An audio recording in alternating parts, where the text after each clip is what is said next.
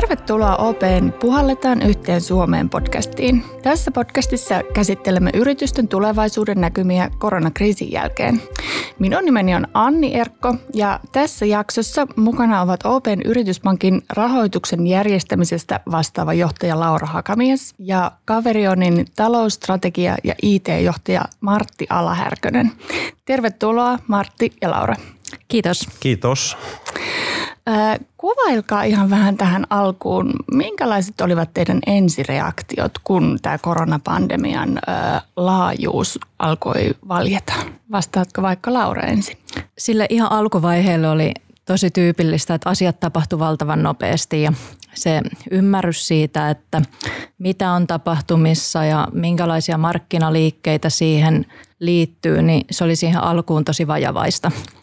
Vajavaista ja siihen liittyy sellainen, että tieto kasvoi koko ajan päivä päivältä ja oli koko ajan sellainen olo, että, että ihan ei tiedetä mitä on kulman takana ja sitten toisaalta niin myös niin kuin positiivisessa mielessä niin asiat sitten lähti selkeytymään, selkeytymään myös niin kuin nopeasti ja sen tilanteen kanssa opittiin elämään.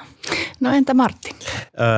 no tosiaan tämä, tämä vauhti ja muutos, joka meillä tapahtui tosiaan, kaikki lähti Euroopan alueella, siellä Italiassa oli näitä korona, koronatapauksia ja sitten se levisi esimerkiksi meilläkin meidän toimialueelle.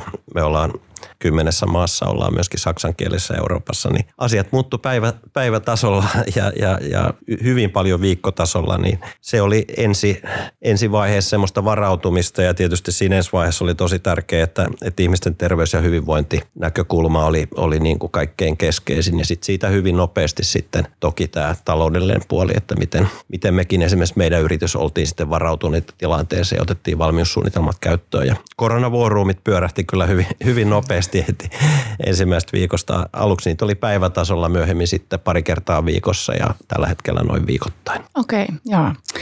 No Laura, kerro vähän, mitä suuryrityskentässä on tapahtunut nyt koronakevään aikana? Suuryritykset lähti tähän kevääseen pääsääntöisesti siitä tilanteesta, että oltiin vahvassa, vahvassa asemassa. Taseet oli vahvoja ja yritysten likviditeetti oli vahva ja siihen lähtötilanteeseen vaikutti myös paljon se, että suuryrityksille on hyvin tyypillistä se, että on likviditeetti mielessä varauduttu sellaiseen äkilliseen shokkiin, että on olemassa esimerkiksi paljon likviditeettipuskureita ja on paljon, paljon niin kuin nostamattomia limiittejä pankeissa. Se, mitä siinä alussa tapahtui tosi voimallisesti, oli se, että yritykset lähti kasvattamaan näitä likviditeettipuskureita entisestään. Ja pankeissa se näkyi käytännössä niin, että rahoituspyyntöjä tuli valtavasti, valtavasti lisää. Yritykset haki sellaista lisävarmuutta, lisävarautumista se ilmiö oli voimakas. Me puhutaan Suomenkin tasolla siinä muutamissa viikoissa, muutamissa kuukaudessa niin miljardeista euroista. Ja me opittiin oikeastaan siinä sitten myöhemmin, myöhemmin kyllä tilastoista, että se ilmiö ei tietenkään ollut koskenut vain Suomea. Oli nähtävissä ihan samalla tavalla monissa muissa maissa. Yritykset halusivat varautua, olla valmiita siitä, että mitä tässä tapahtuukaan, niin ollaan valmiina hyvin monenlaisiin tilanteisiin. Eli yritykset lähti tavallaan varmistamaan sitä omaa maksuvalmiutta muuttuvassa tilanteessa. Kyllä vaan, että, että on liitännäinen siihen, niin kuin, niin kuin tuossa puhuttiinkin, että siinä alussa, alussa ei tiedetty, että mitä oikein tuleman pitää, niin oli hyvä strategia ajatella, että pitää olla valmis monenlaisiin tilanteisiin. No Martti, oliko, oliko tämä tilanne myös teillä tällainen, että, että lähditte heti miettimään omaa varautumista ja reagointia tilanteeseen?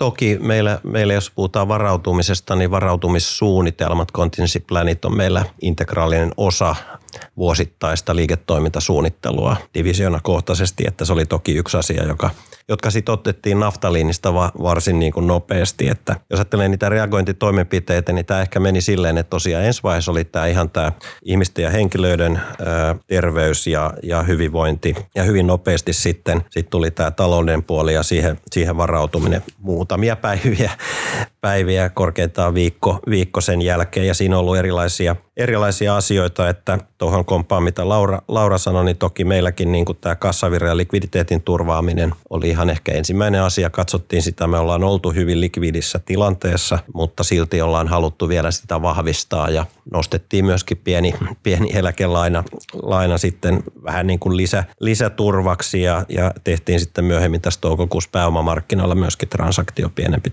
hybridi, hybridilaina uudistus. Ja mitä tuli sitten toinen, toinen asia sitten hyvin nopeasti oli tosiaan tämä valmiussuunnitelmien käytäntöön vienti, että aluksi oltiin päivätason ohjauksessa ja sitten siitä hyvin nopeasti sit viikkotason ohjaukseen. Eli piti varautua siihen, että miten korona vaikuttaa liikevaihtoon, niin sitä kautta sun pitää sitten tietysti myöskin sun kulutasoa pyrkiä sopeuttamaan siihen. siihen ja siihen onneksi on aika hyviä toimenpiteitä. Tässä ensi vaiheessa kriisiä useat yritykset on tehneet sitä niin kuin lomautusten kautta, ei ole tarvinnut mennä pysyviin, pysyviin vähennyksiin lomautusten kautta ja, ja alihankintojen hankinnan pienentämisellä sekä muilla kaikkien harkinnanvarasten kiinteiden kulujen las, las, että ollaan saatu niitä pienennettyä. No, no sitten muita, muita asioita, niin tosiaan tämä, että millä tavalla se suorituskyvyn johtaminen, niin kuin me ollaan, kaveri on hyvin tämmöinen hajautettu bisnes, me ollaan hyvin riippuvaisia, mitä yksikkötasolla tapahtuu, niin siellä oli hyvin tärkeä kanssa, että nämä toimenpiteet saadaan vietyä niin kuin sinne yksikkötasolle asti ja se viikkosykli ja mahdollisimman niin kuin itseohjautuvaksi oikeastaan, mitä me ollaan itse asiassa pyrittykin tässä jo muutaman vuoden taaksepäin tekemään, että, että se on niin kuin tämmöisessä viikko, tehokkaassa viikkosyklissä ja se yksikkö pystyisi itse ennakoimaan tulevan liikevaihdon ja tekemään sitten niitä sopeutustoimia myöskin itsenäisesti mahdollisimman pitkälle. Muita asioita, mitä tehtiin hyvinkin alkuvaiheessa oli, että totta kai piti läpikäydä sun, sun käynnissä olevat kehitysprojektit sekä myöskin strategiasta lähtöisin olevat strategiset projektit, niin kuin me kutsutaan. Eli siellä oli sitten pakko, pakko niitä jonkun verran niin sanotusti riiskoopata ja osin myöskin vähentää, koska tämä tilanne oli muuttunut, maailmankuva oli muuttunut, niin, niin, niin tota siellä tehtiin tämmöistä uudelleen asemointia, joka oli mun mielestä tärkeä, tärkeä asia. Se ymmärrettiin hyvin aikaisessa vaiheessa, että kriisi muuttaa niin kuin sekä kysyntää että tarjontaa useimmilla toimialoilla, niin mekin arvioitiin meille, että sun täytyy varautua siihen kysynnän muutokseen, mutta sitten on myöskin mahdollisuuksia, että miten sä voit sun tarjontaa yrittää, yrittää parantaa ja optimoida sitten tähän uuteen tilanteeseen. Eli myöskin tämä mahdollisuuspuoli on hyvin tärkeä. Ja mekin ollaan sitä mietitty, että miten tästä voitaisiin päästä entistä vahvempana ulos tästä kriisistä. Se on se tavoite. Kerro vähän tarkemmin, tuo kuulostaa kiinnostavalta. Minkälaisia kysynnän ja tarjonnan muutoksia teidän toimialalla on, on tapahtunut tämän kriisin myötä? No kysyntäpuolella jos lähdetään siitä, niin pitää varautua siihen, että, että tota, meillähän on kahden tyyppistä bisnestä. On, on palveluliiketoimintaa, joka nyt oli viimeksi tässä Q1 päättyneellä kaudella niin noin 63 prosenttia ja 37 prosenttia tehdään projekteja, talotekniikan projekteja tai teollisuuden puolella kunnossa ylläpitoprojekteja, niin, niin tuota, arvio, arvio varmasti on, että niin kuin uudisrakentamisen puolella, mitä tulee myöskin liike- ja toimitilakiinteistöihin, siellä voi olettaa, että kysyntä saattaa pienetä johtuen niin kuin koronakriisistä, mutta sitten sen toisella puolella on taaskin se mahdollisuus, että me uskotaan, että tämä ilmastonmuutostrendi, joka on valtavan iso, niin, niin, niin se tulee, se tulee vaatimaan isoja investointeja, jotta päästään niihin hiilineutraalisuustavoitteisiin tai, tai, ja mu, muihin tavoitteisiin, joita maat on jo asettaneet ja se tulee saamaan myöskin valtavasti elvytysrahaa. Myöskin infrastruktuuripuoli tulee saamaan, mutta myöskin nämä kaiken kaikenlaiset niin kuin vastuullisen kehittämisen projektit. Eli suunnataan niin kuin tarjoamaan taas sitten, jos ajatellaan kysyntäpuoli, ehkä se uudisrakentamispuoli pienenee, mutta sinne, sinne modernisointi, korjausrakentamisen puolella. Toki sitten vielä, jos ajattelee sitä tarjoamapuolta, niin tämä, niin kuin minkälaisia uusia mahdollisuuksia tämä, tämä tarjoaa niin kuin suoraan on, että yksi on niin kuin kiinteistöhuoltoa etävalvotusti. Me ollaan tässä investoitu viimeisten parin vuoden aikana tosi paljon, että meillä on tämmöiset etävalvonta keskukset kaikissa meidän toimintamaissa, puhutaan tämmöistä remote centereistä, niin toki niin kun nyt nähdään se hyöty, että jos, ei, jos sä pystyt yhä enemmän ohjaamaan ja, ja huoltamaan sitä kiin, liikekiinteistöä etävalvonnan kautta, niin se on, se on hyödyksi esimerkiksi tämmöisessä kriisissä. Toisaalta esimerkiksi ilmanvaihdon ja ilmastoinnin parantaminen, ää, uusitaan filttereitä vaikka kauppakeskuksissa vähän enemmän, jotta, jotta saataisiin niin kun sitä kautta pienennettyä ja, ja, ja koronaa kiinni. Sitten ylipäänsä, että jos meillä on osittain aika paljon puolityhjiä tiloja, niin erilaiset kunnassapito- ja modernisointiinvestoinnit nyt on hyvä aika tehdä. Sitten tietysti terveydenhuolto ja, ja sanotaan niin kuin sairaalat, kaikki tämän tyyppiset. Totta kai siellä on iso, iso paine ja tarvitaan siellä kysyntää ehkä kasvaa. Erilaiset puhdastilaratkaisut, jotka on myöskin. Ja sitten tosiaan nämä kestävän kehityksen ratkaisut pidemmässä tähtäimessä. Joo, kiinnostavaa. Laura, Martti kertoi tuossa aika, aika suurista muutoksista, että jo sekä strategisella tasolla että ihan semmoisella päivittäisjohtamisen tasolla on pitänyt tehdä muutoksia. Eli kriisi on ollut aika kaiken kattava. Miten sä arvioisit, miltä se suomalaisten suuryritysten tilanne tällä hetkellä näyttää rahoittajan näkökulmasta? Sitä kuvaa oikeastaan tosi hyvin tuo, tuo mitä Martti tuossa edellä kuvasi, että, että siinähän on käynnissä yrityksillä tällä hetkellä sellainen uudelleenarviointi, esim. just investointien suhteen ja strategian suhteen, että jos me mietitään sitä, mitä siinä niin kuin tämän kevään aikana on tapahtunut, mehän nähdään esimerkiksi, esimerkiksi investoinneista, että rahoitushankkeet pysähtyi siinä muutamaksi viikoksi käytännössä kokonaan. Siinä tapahtui just sitä uudelleenarviointia, mitä, mitä Martti kuvasi, että, että mitä kannattaa jatkaa ja mitä tämä uusi tilanne, tilanne tarkoittaa. No sitten sen sijaan niin kun ne taustadriverit, mitä siellä on takana, just ilmastonmuutos, digitalisaatio, nehän ajaa kokonaan siihen, että, että suuryritysten se investointien tarve ei ole, ei ole kadonnut mihinkään. Ne on siellä vahvasti olemassa ja kun sitä uudelleenarviointia arviointia tehdään, niin yritykset varmasti kiinnittää siihen huomiota. Yksi asia on myös se, että, että silloin kun se kilpailu kiristyy ja toimintaympäristö kiristyy, niin asia mitä suuryritykset joutuu miettimään on se, että, että miten sitä omaa kilpailuasetelmaa, miten, niitä, miten niin kuin parantaa siinä toiminnassaan nimenomaan niitä omia vahvuuksia ja sitä omaa asemaansa siinä, siinä uudessa tilanteessa. No kaiken kaikkiaan, jos arvioi vielä sitä niin kuin syksyä ja sitä, että että mistä lähtökohdista siihen, siihen lähdetään, niin kyllähän suuryritykset pääsääntöisesti tekee tällä hetkellä kaikkea tätä arviointia kuitenkin siinä tilanteessa, että, että taseet on vahvassa kunnossa ja myös se likviditeetti on, likviditeetti on hyvin turvattuna. Et siinä on useilla yrityksillä on myös hyvä mahdollisuus miettiä näitä liikkeitä ja tehdä rauhassa sitä valintaa, että mihin suuntaan nyt lähdetään. Eli, eli tarkoitat varmaan sitä, että, että kauhean moni yritys ei ole valmiiksi kriisissä, kun, kun tultiin tähän kriisiin.